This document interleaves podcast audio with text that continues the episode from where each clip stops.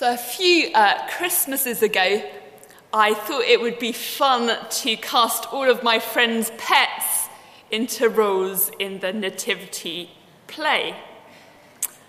I'm not sure how impressed the owner of the Basset Hound would have been had she discovered I'd cast him as King Herod. It was a very revealing exercise in what attributes I associated with each of the familiar characters in the Nativity story. I wonder if you were writing role descriptions for the angels, the shepherds, the wise men, Mary, Joseph, and the baby Jesus. What would be the essential criteria? Who would you cast yourself as? More Christmas carols mention Mary's faithfulness and obedience than Joseph's. And yet, both Mary and Joseph responded to God's call on their lives. In Luke's Gospel, the events leading up to the birth of Jesus are told from Mary's perspective. And here in Matthew's Gospel, where we are this morning, Matthew chapter 1, events are told from Joseph's perspective. So, this morning, as we finish our Advent sermon series with thinking about the theme of accepting, we're going to look at the example Joseph gives us. Now, instinctively, I think of acceptance as being a rather passive attribute. I don't know what you think of. Yeah, that's fine. Yeah, whatever. That's acceptance, right? And if you look up passive in the dictionary, the first word in the definition is accepting. However, in Joseph, we have an example of acceptance that is a bold and courageous modelling of godly justice. And oh, how our world needs bold and courageous modellings of godly justice. So that's where we're going this morning. You might like to uh, follow along with me either uh, on your phone or if you're in the church Bible, it's page 965, uh, verses uh, 18 to 25 in Matthew chapter 1. The heading uh, given in the church Bible is the birth of Jesus Christ. Uh, the passage is sometimes given the heading Joseph accepts Jesus as his son. But neither of these headings that have been added in to help us find our way through the Bible, neither of them are really adequate to catch exactly what's going on in this passage. They don't catch the depth, not just of Joseph's actions, but also of his feelings. Mary is pledged to be married to Joseph when she is found to be pregnant through the Holy Spirit. That's verse 18. Now, marriage in the first century was made up of two parts. You had the betrothal stage, and then around a year later, you had the marriage ceremony. Uh, so, um, from when Mary was pledged to be married to Joseph, uh, that had much stricter rules around it than engagement. So, a divorce would be needed if the marriage didn't then go ahead. So, both parts make up the marriage the betrothal and the marriage. And so the events in our passage this morning, they fall between these two stages, between Mary being betrothed to Joseph, uh, which has a, a legally binding nature, and between the marriage ceremony. Mary is pregnant at a time when she's betrothed to Joseph, but they've not crucially slept together. Uh, and this is significant. Notice the chronology of events. Joseph discovers that Mary is pregnant almost on the grapevine through the local community, not through the angel of the Lord. I don't know if you've ever noticed that before. I think we assume that an angel appears to Joseph at exactly the same moment as to Mary, telling them both not to be afraid because the child is from God. Now, Joseph does eventually get that message. There was an angel in our passage, but not until he's already heard that Mary is pregnant. Uh, so the angel uh, appears in verse 20, uh, but Joseph has already heard by this stage that Mary is pregnant. And so the only logical, or the most logical, the only logical explanation is that she she was unfaithful to him because they're in this middle period when they're betrothed but they haven't yet slept together. And so there's no angel saying, Don't worry, this is a child from God at this stage. There's just Joseph uh, with a pregnant Mary wondering what on earth has happened. And the explanation, uh, the only logical explanation at this point in the story, is that she's been unfaithful to him. When we have uh, when we hear this passage at Christmas, we have a tendency to rush to the birth of Jesus. Our narrative is an angel appeared to Joseph and told him the baby was from God. The baby was born, and Joseph called him Jesus. And when we do this, we miss some really, really significant aspects of Joseph's journey of acceptance. Joseph has already decided that he does not want to expose Mary to public disgrace and therefore plans to divorce her quietly, that's verse 19, before the angel of the Lord appears. Joseph is faced with the dilemma of what the Old Testament law says that if a betrothed virgin was found to have slept with another man, both should be stoned, and wanting to be kind and compassionate to Mary he's uh, caught between this tension. In his response, Joseph is boldly and courageously modeling God's justice as he navigates this tension. Joseph knows the law and is someone who is faithful to the law. And yet he does not put obedience to the law above obedience to God because he knows that's not justice. Some translations refer to uh, Joseph as being a just or a righteous man. And I think we assume that that's a reference to how he wants to treat Mary.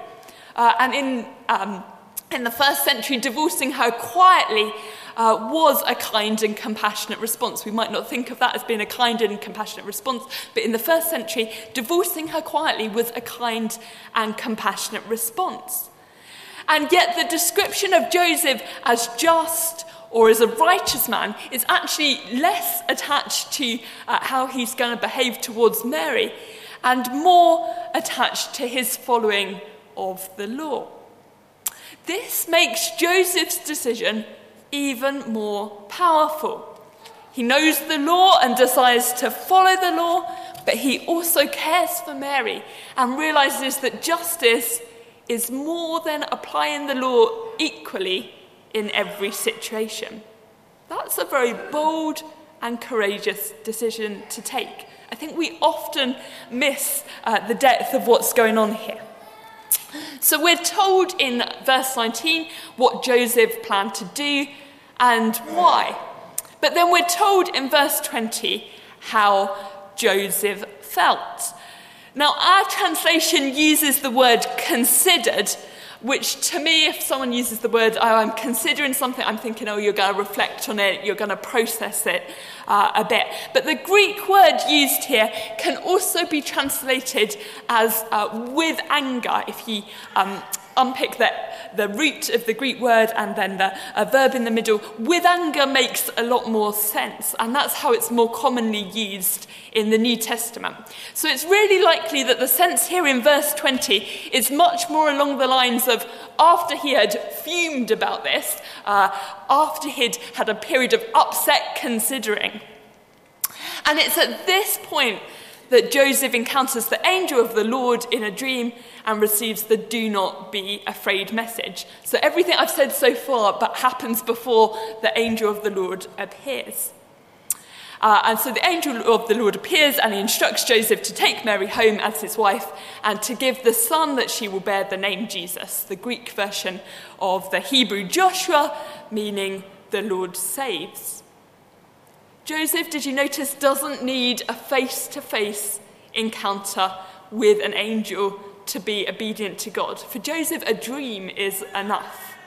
So Joseph wakes from his dream and does as the angel told him to do. He takes Mary home as his wife, that's verse 24, and names their son, as was the father's responsibility. He names their son uh, Jesus, that's verse 25. Joseph's acceptance of the situation is in spite of feeling upset, confused, and overwhelmed. It's bold and courageous acceptance that comes from Joseph's understanding of justice, of wanting to do right by Mary and right by God. How often are we each in situations at home, at work, where we have to navigate a similar tension, where it feels like obedience and faithfulness are in opposition to caring and compassion? I'm sure we can all think of situations where it sometimes feels like those things are in opposition.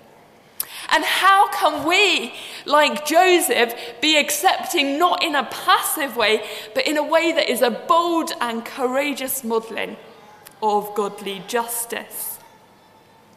I was uh, reading an opinion piece this week, you can guess what it might have been in relation to, and it was reflecting on whether we choose our obligations or whether there are obligations on us that we don't choose.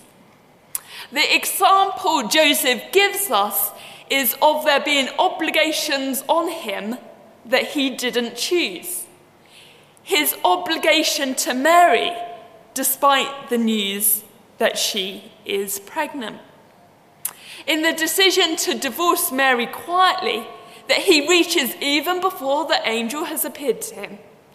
Joseph is putting Mary before himself. He's been obedient to an obligation that's on him that he didn't choose. I think it's worth reflecting on that. And in the decision, uh, once the angel of the Lord has appeared to Joseph, in the decision to take Mary as his wife, Joseph is once again putting Mary before himself. So he accepts the situation not because he's happy with it, but because there's an obligation on him. Not one he chose, but one he has. I wonder what obligations are on us. Obligations that we've chosen and are happy to have, and obligations that we haven't chosen and would perhaps rather not have.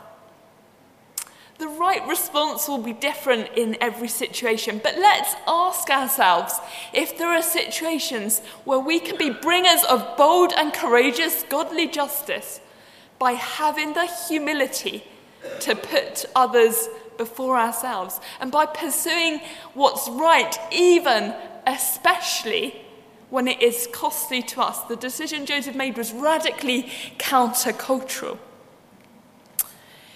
Increasingly, I hear the language of my truth, hear it in all sorts of different contexts.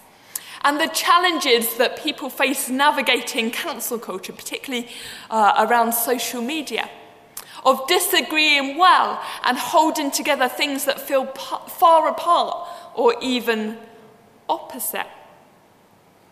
The example we have in Joseph is the example of someone who extends grace, crucially, from a place of anger. He accepts that the feeling of anger and action of grace can coexist. That justice is not seeking his own vindication, but comes through being obedient and faithful to God bold and courageous godly justice is modelled not as Joseph protests, but as he submits. Submission that represents not weakness, but Joseph's strength of character. Now, of course, being heard and validated is important and right and appropriate in lots of situations. But I wonder if we ever notice ourselves labeling something as either good or bad, when most of life is so much more complex.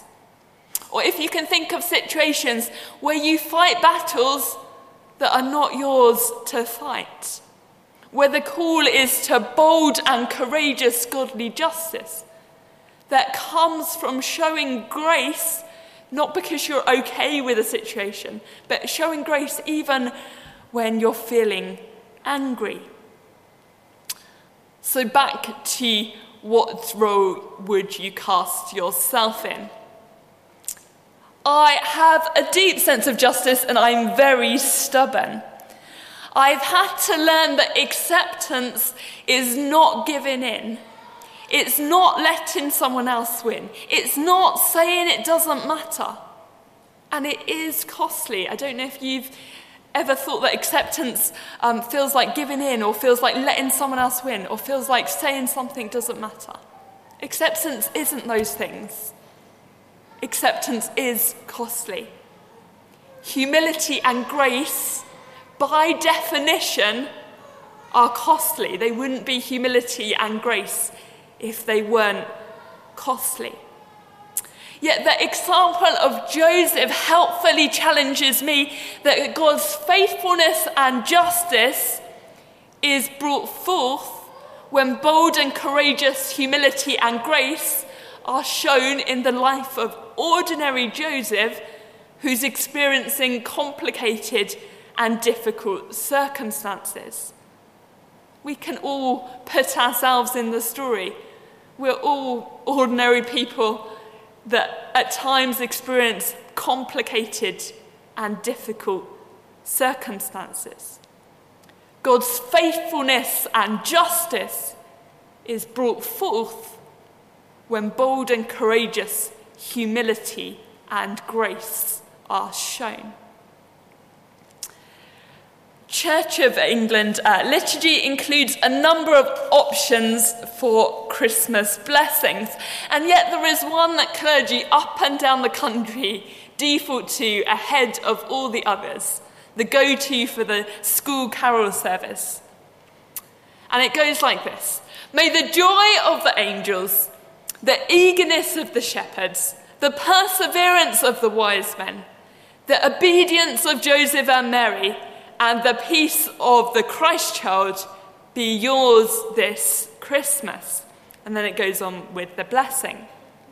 Now, don't get me wrong, I think this is a wonderful blessing. We might even hear it later today. But when we hear it, let's remember that Joseph and Mary didn't have identical experiences of being obedient to God. We've got Mary with her prophetic song, and we've got angry Joseph with his really costly decision. Joseph and Mary didn't have identical experiences of being obedient to God. And Joseph's journey of acceptance of God's purposes is not a delighted RSVP to an invitation but a costly submission and extending of grace, in spite of how he was feeling. Amen.